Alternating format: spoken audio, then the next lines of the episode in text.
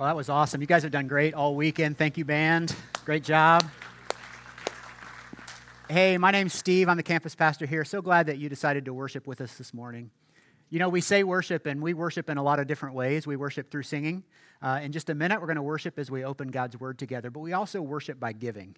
And if you're uh, new or you're visiting Genesis this morning, it may be a little weird to you that we think it's joyful to be able to give back a little bit to God of what He gives to us. But we celebrate when we take offering here at Genesis. And so I hope that you'll celebrate with me as I invite our host team forward to take up the offering right now.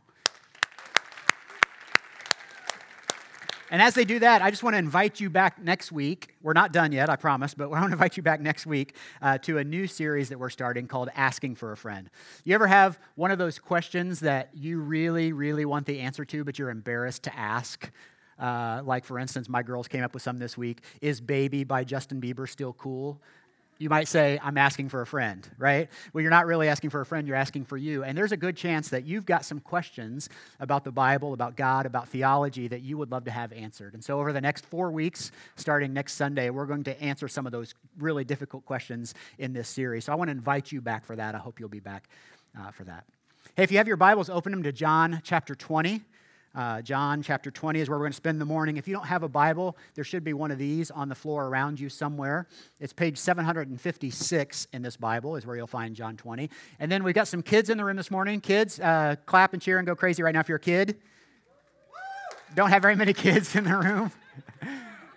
wow. Okay, so the actual kids. Um, you might pick up the kids' Bible, the kids' adventure Bible that's on the floor. It's page 1193 in there. Yes, those Bibles are bigger because they've got more stuff in them. The adult Bible, we just can't handle all the truth that the kids can handle. That's not true. There's just pictures in it, so it's longer. 1193, John 20.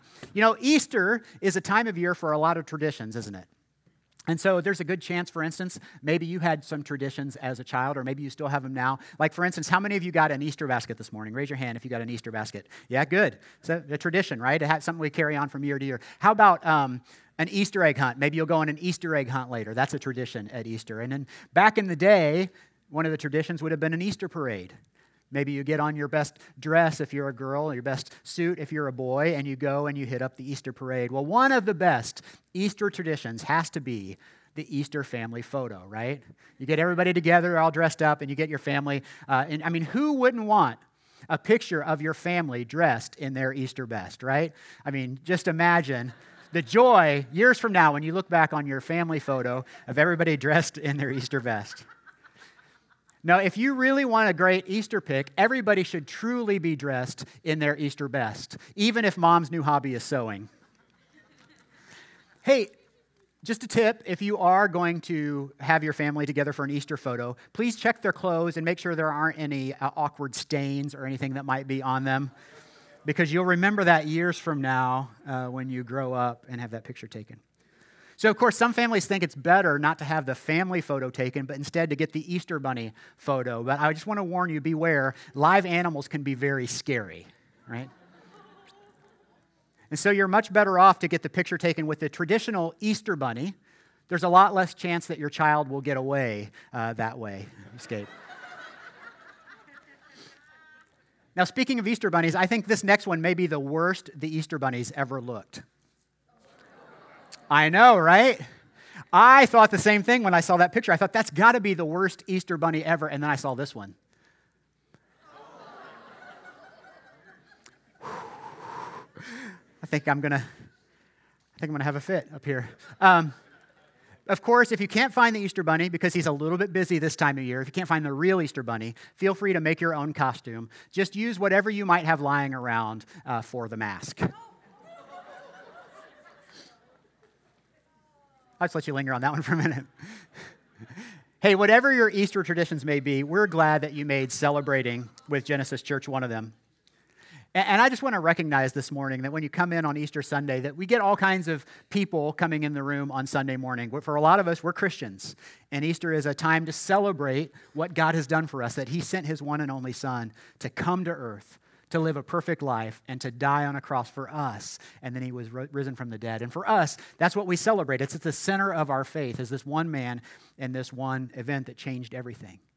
And for some of us, it's even more personal than that. Like if it weren't for Jesus, we wouldn't be here right now. I mean, not just at church, but like we wouldn't be in the world right now. That He saved us, He healed us, He rescued us, and we are thankful for everything that we have to Jesus. But I also want to say, I recognize that there's some people in the room that you're maybe not here by choice. Uh, maybe for you, grandma said, no church, no lunch, and it's that simple. And so you're here today. And for some people in the room, maybe it's a little more painful.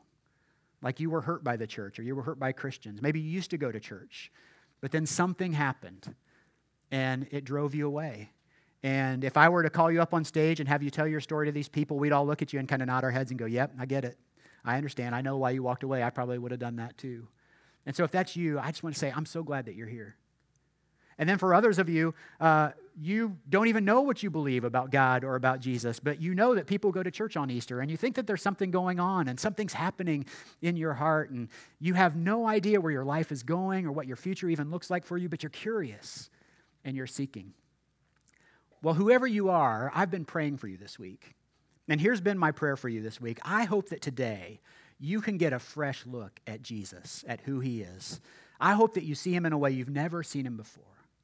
And I hope you consider the possibilities of what your life might look like with a fresh look at God. Now, I just want to tell you, I can't promise you that every Christian will get this right. Can't promise you that every church will get this right. And I can't even promise you that Genesis Church will always get this right. Uh, we are a, a, church full of imperfect people, uh, led by imperfect pastors. And eventually, if you stay around long enough, I promise you we will disappoint you or frustrate you. Um, but here's what I do know we're making every effort to model our lives after Jesus. We're, we're trying to model our church and our ministry after the life and ministry of Jesus. He has made all the difference in our lives. Jesus has made all the difference in my life personally. And if you let Him, I promise you, He can make a big difference in your life too.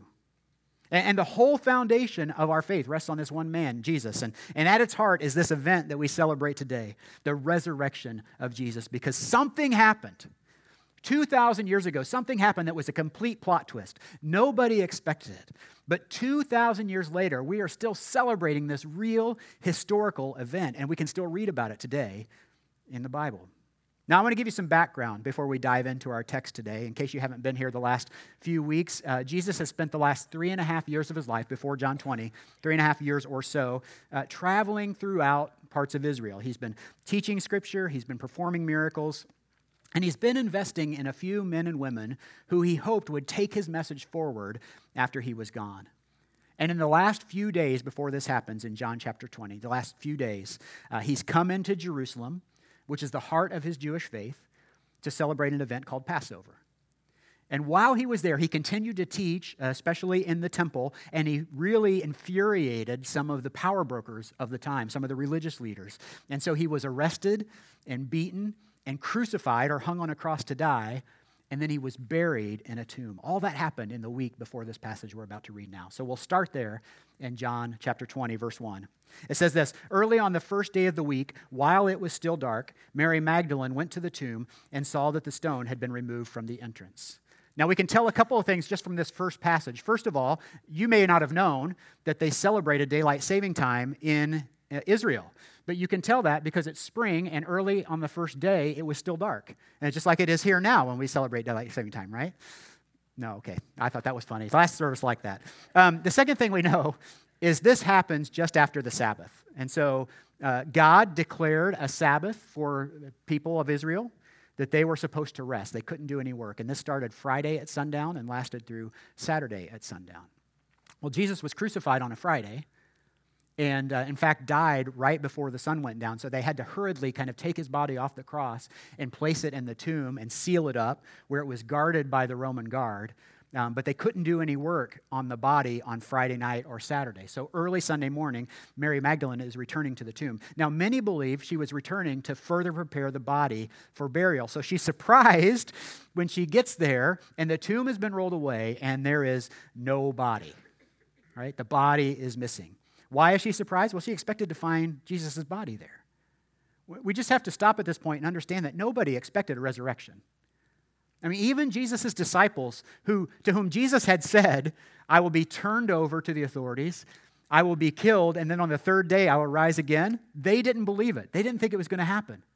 Which, by the way, if you're ever raised from the dead, that's a pretty cool trick. But if you predict you're going to be raised from the dead and then you're raised from the dead, well, that's just like, that's just showing off, right? I mean, Jesus, he's just so extra.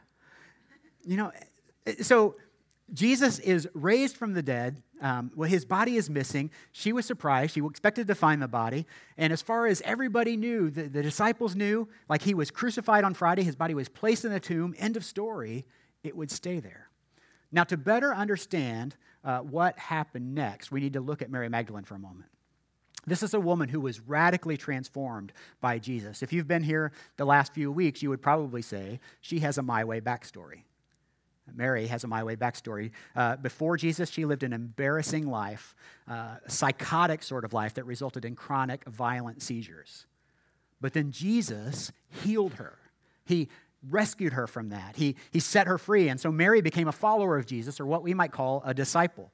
And not only did he have high hopes for her, this woman who was crazy was healed, and Jesus had high hopes for her, knew that she could do great things. But she had high hopes for him too. She thought that he was the man he said he was, that he was the Messiah. And so her hopes were shattered on Friday when he was killed. He was crucified. Again, this is something nobody expected. Even though Jesus predicted it, he told people he would be turned over to the authorities and killed. Nobody really got the idea of how this was going to go down. And so, just like so many other people around Jesus, Mary was devastated. If you've ever been overwhelmed by grief or disappointment, um, you can probably relate to Mary.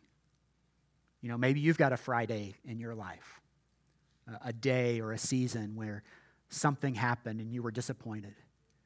Maybe it was a moment where all of your hopes and dreams were shattered. It was a, an unanswered prayer, a relationship that ended, somebody took advantage of you. Maybe you describe that moment as like the time that you feel like God let you down. I have to believe that's where Mary's coming from here that, that it's uh, Mary doesn't realize the same thing that we often don't realize, and that's that God can take something really bad and make it into something really good. And he's going to do that. He's going to redeem a very dark Friday for Mary. He's going to bring good from it. And what we can learn from this story is that even tragedy, even our disappointments, God can take them and turn them into something good. He's going to do that for Mary, and he can do it in your life too. And so, in your life, even if it's Friday, with Jesus, Sunday is always coming. Verse 2 says this So she came running to Simon Peter and the other disciple, the one Jesus loved, and said, Before we see what she said, two things. Uh, one of Jesus' disciples, named John, is the author of this account. Okay, so he was a disciple of Jesus. Now, one of the things that makes the Bible sometimes complicated, a little difficult to read, is John never just calls himself me or I he always has this weird thing where he refers to himself in the third person, like uh, a football player would, right? And so, if any time that you see John write the other disciple or the one Jesus loved, he's talking about himself. And so she's running to Peter and John. I just think this is really funny that John decides I'm going to refer to myself as the disciple Jesus loved. It's almost like he's he's showing off in front of the other disciples, like, hey, you know the one that Jesus loves, right? It's me. Yeah, that's right. It's me. So, anyway, Mary sees the empty tomb. She takes off running to find Peter and John, who are probably hiding. By the way, they saw what happened to Jesus. They know his enemies are still around. His enemies know that Peter and John were with him, and so they're probably off hiding somewhere. But Mary somehow finds them. And she gets to them, and what does she yell? Does she yell, He's alive! He's alive! No, here's what she says They have taken the Lord out of the tomb, and we don't know where they have put him. See, Mary knew that Jesus had enemies, that the men who tortured and killed Jesus wouldn't have wanted his tomb to become a shrine. And so it wouldn't be below them to steal the body and desecrate it. What happened to the body? Mary assumed the worst. Because don't we always look for natural answers to supernatural questions? That's what Mary's doing here. Verse 3 So Peter and the other disciple, John, started for the tomb. Now, the next few verses just describe how Peter and John get to the tomb. They, they see what Mary has said is true, and they're disappointed, and they're concerned, and they're confused. And then they go back eventually to where they were staying. But Mary, in the meantime, makes her way back to the tomb for a second time. John 20, 11 says, Now Mary stood outside the tomb crying. You can, you can almost hear her crying, God, where are you? Why did you let this happen? As she wept, she bent over to look into the tomb, and she saw two angels in white seated where Jesus' body had been, one at the head and the other at the foot. They asked her, Woman, why are you crying? Now, maybe you've had questions about angels, about who they are and what they do and what they look like. Are they male or female? We can learn a couple things from this passage. We, we know that they're, they're dressed in white, they're sitting at the head and the foot of where Jesus was, and we also can tell from this passage they're male. How do we know that angels are men? Well, because only a man would be dumb enough to ask, Woman, why are you crying? Woman wouldn't ask that question. They have taken my Lord away, she said, and we don't know where they have put him. But then Mary hears something coming from behind her. At this, she turned around, verse 14 says, and saw Jesus standing there, but she did not realize it was Jesus. Now, we don't know why she didn't recognize Jesus. Was it too dark? Did he look different after the resurrection? We don't know. Uh, but then Jesus asked her, Woman, why are you crying? There's that question again. Who is it you're looking for? Thinking he was the gardener, she said, Sir, if you have carried him away, tell me where you have put him, and I will get him. You ever have one of those slip ups where you call somebody by the wrong name? Like maybe it's with your kids. That probably happens a lot if you have more than one kid. You call them by the wrong name. I occasionally call one of my kids uh, one of my dog's names. That's not quite as common or attractive. Um, or maybe, you know, it's your brother or sister, you call them by your friend's name or something like that. Or maybe you ever have one of those slip ups where you're talking on the phone, like to your boss, and you say, I love you, right before you hang up, you know. No, just me? Okay. It's embarrassing, right?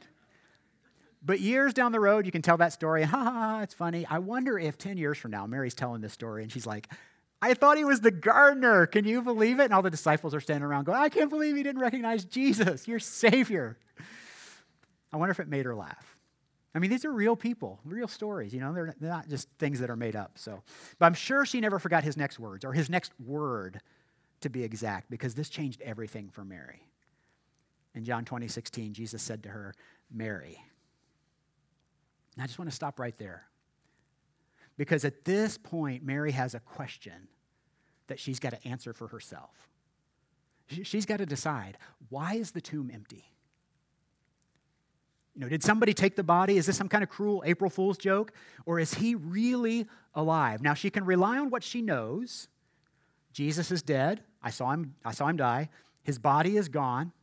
He had some enemies. But to really figure out what might have happened, she's got to start gathering some evidence. And so at this point in her mind, I can just see Mary doing a quick calculation. She looks around, she thinks about the angels sitting in the tomb, the stone being rolled away this man standing there calling her name. She has a decision to make. And every one of us, every person in this room today has to ask the same question that Mary had to ask Why is the tomb empty? For Mary, at this point, she jumps from what she knows to what she believes. She turned toward him and cried out in Aramaic, Rabboni, which means teacher. Mary had been looking for a dead body, but instead she found a risen Savior.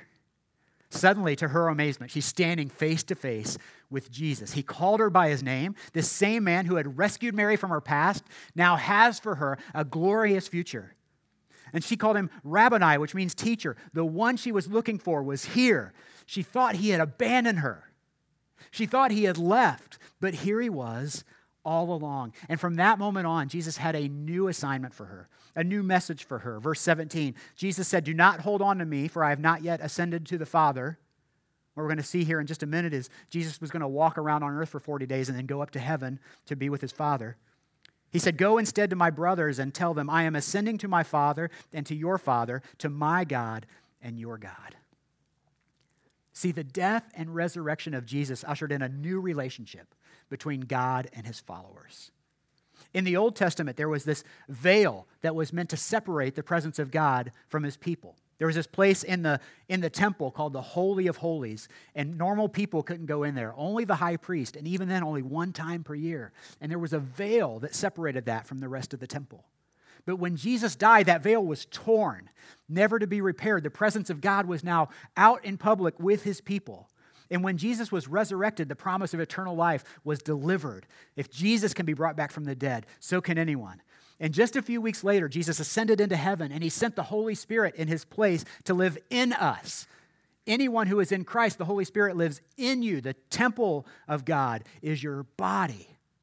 And so, get this from the Old Testament time till now, what's happened is the presence of God has moved from this stationary place in the temple to a man, Jesus, who walked among us, to the Holy Spirit who now lives in us. And Jesus ascended into heaven. He now sits at the right hand of the Father. He is the King of kings. He is the Lord of lords, and He's interceding on our behalf. Every time we pray, Jesus is sitting right next to His Father, praying for us, praying with us. And what's He doing? He's the head of the church, and He is, Revelations 21, 21 5 says, He is busy making all things new. He is the Lord, and He is making all things new so He can make anything new in our lives too. And that's what Mary Magdalene recognized. She, she went to the new disciples with this news, verse 18 I have seen the Lord, and she told them that he had said these things to her. Her message was there's not a missing body, there's a resurrected Jesus. I, I love that John records Mary's very own words here. Her testimony is the one on which our faith is built. Let me tell you why this is such a big deal. In the first century, uh, societies uh, marginalized women. The testimony of a woman had no credibility with anyone. In fact, it couldn't even be used as evidence in the court of law. And so, if you're John and you're these early Christians and you're trying to get a movement off the ground, why on earth would you use the testimony of a woman to try to start that? You wouldn't. You wouldn't, especially use somebody like Mary, who was woo, woo, woo just a couple weeks ago, right? Unless that's how it really happened.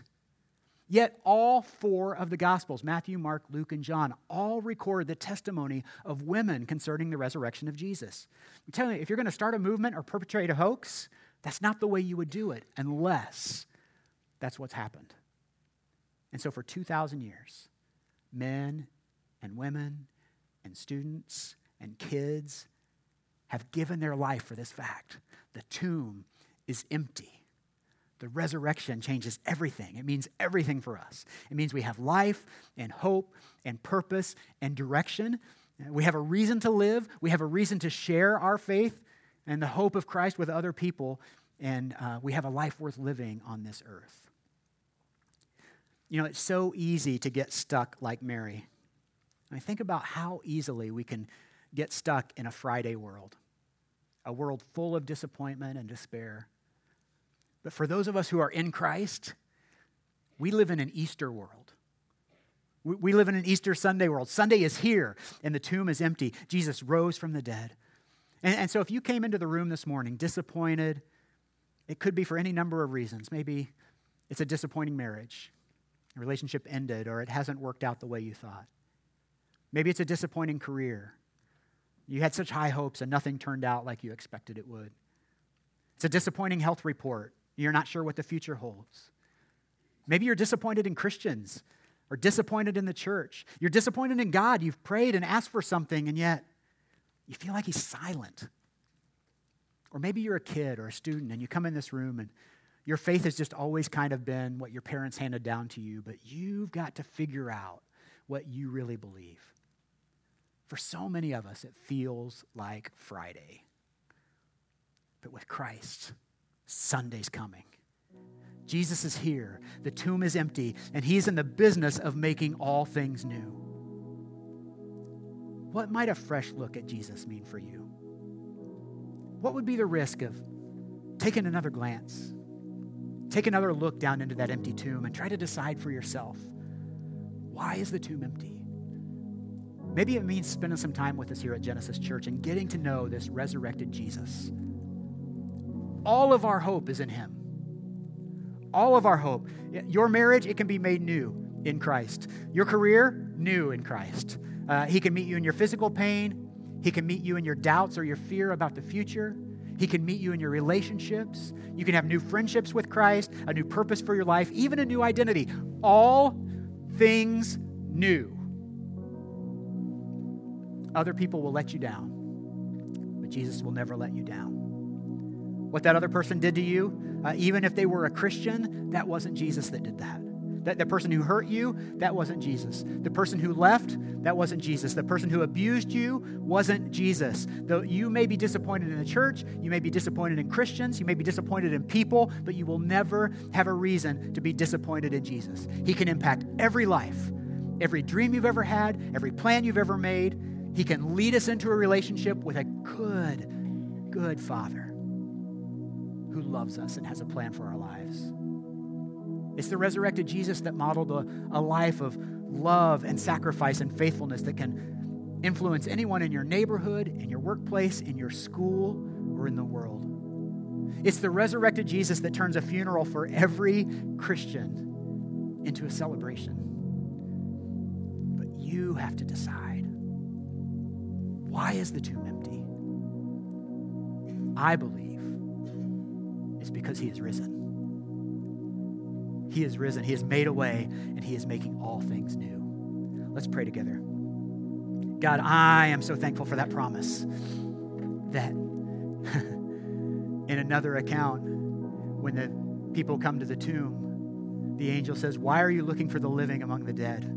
He is not here. He is risen just as he said he would. God, I'm so thankful for that. The, the death, the cross is so important to our faith. But God, without the resurrection, it doesn't mean anything. The fact that you can make all things new, you can overcome all things in our lives, that's the promise that we celebrate on Easter. And if you're here in this room this morning and you're a Christian, you're a follower of Christ, I still hope that you'll take a new look at Jesus, that you will see him not just as your Savior, but as your Lord, as the one who is here to lead your life. And I pray in the name of Jesus for those of you who are here and you've never put your trust in Him. Maybe you find yourself stuck or lost or drowning in your own past today.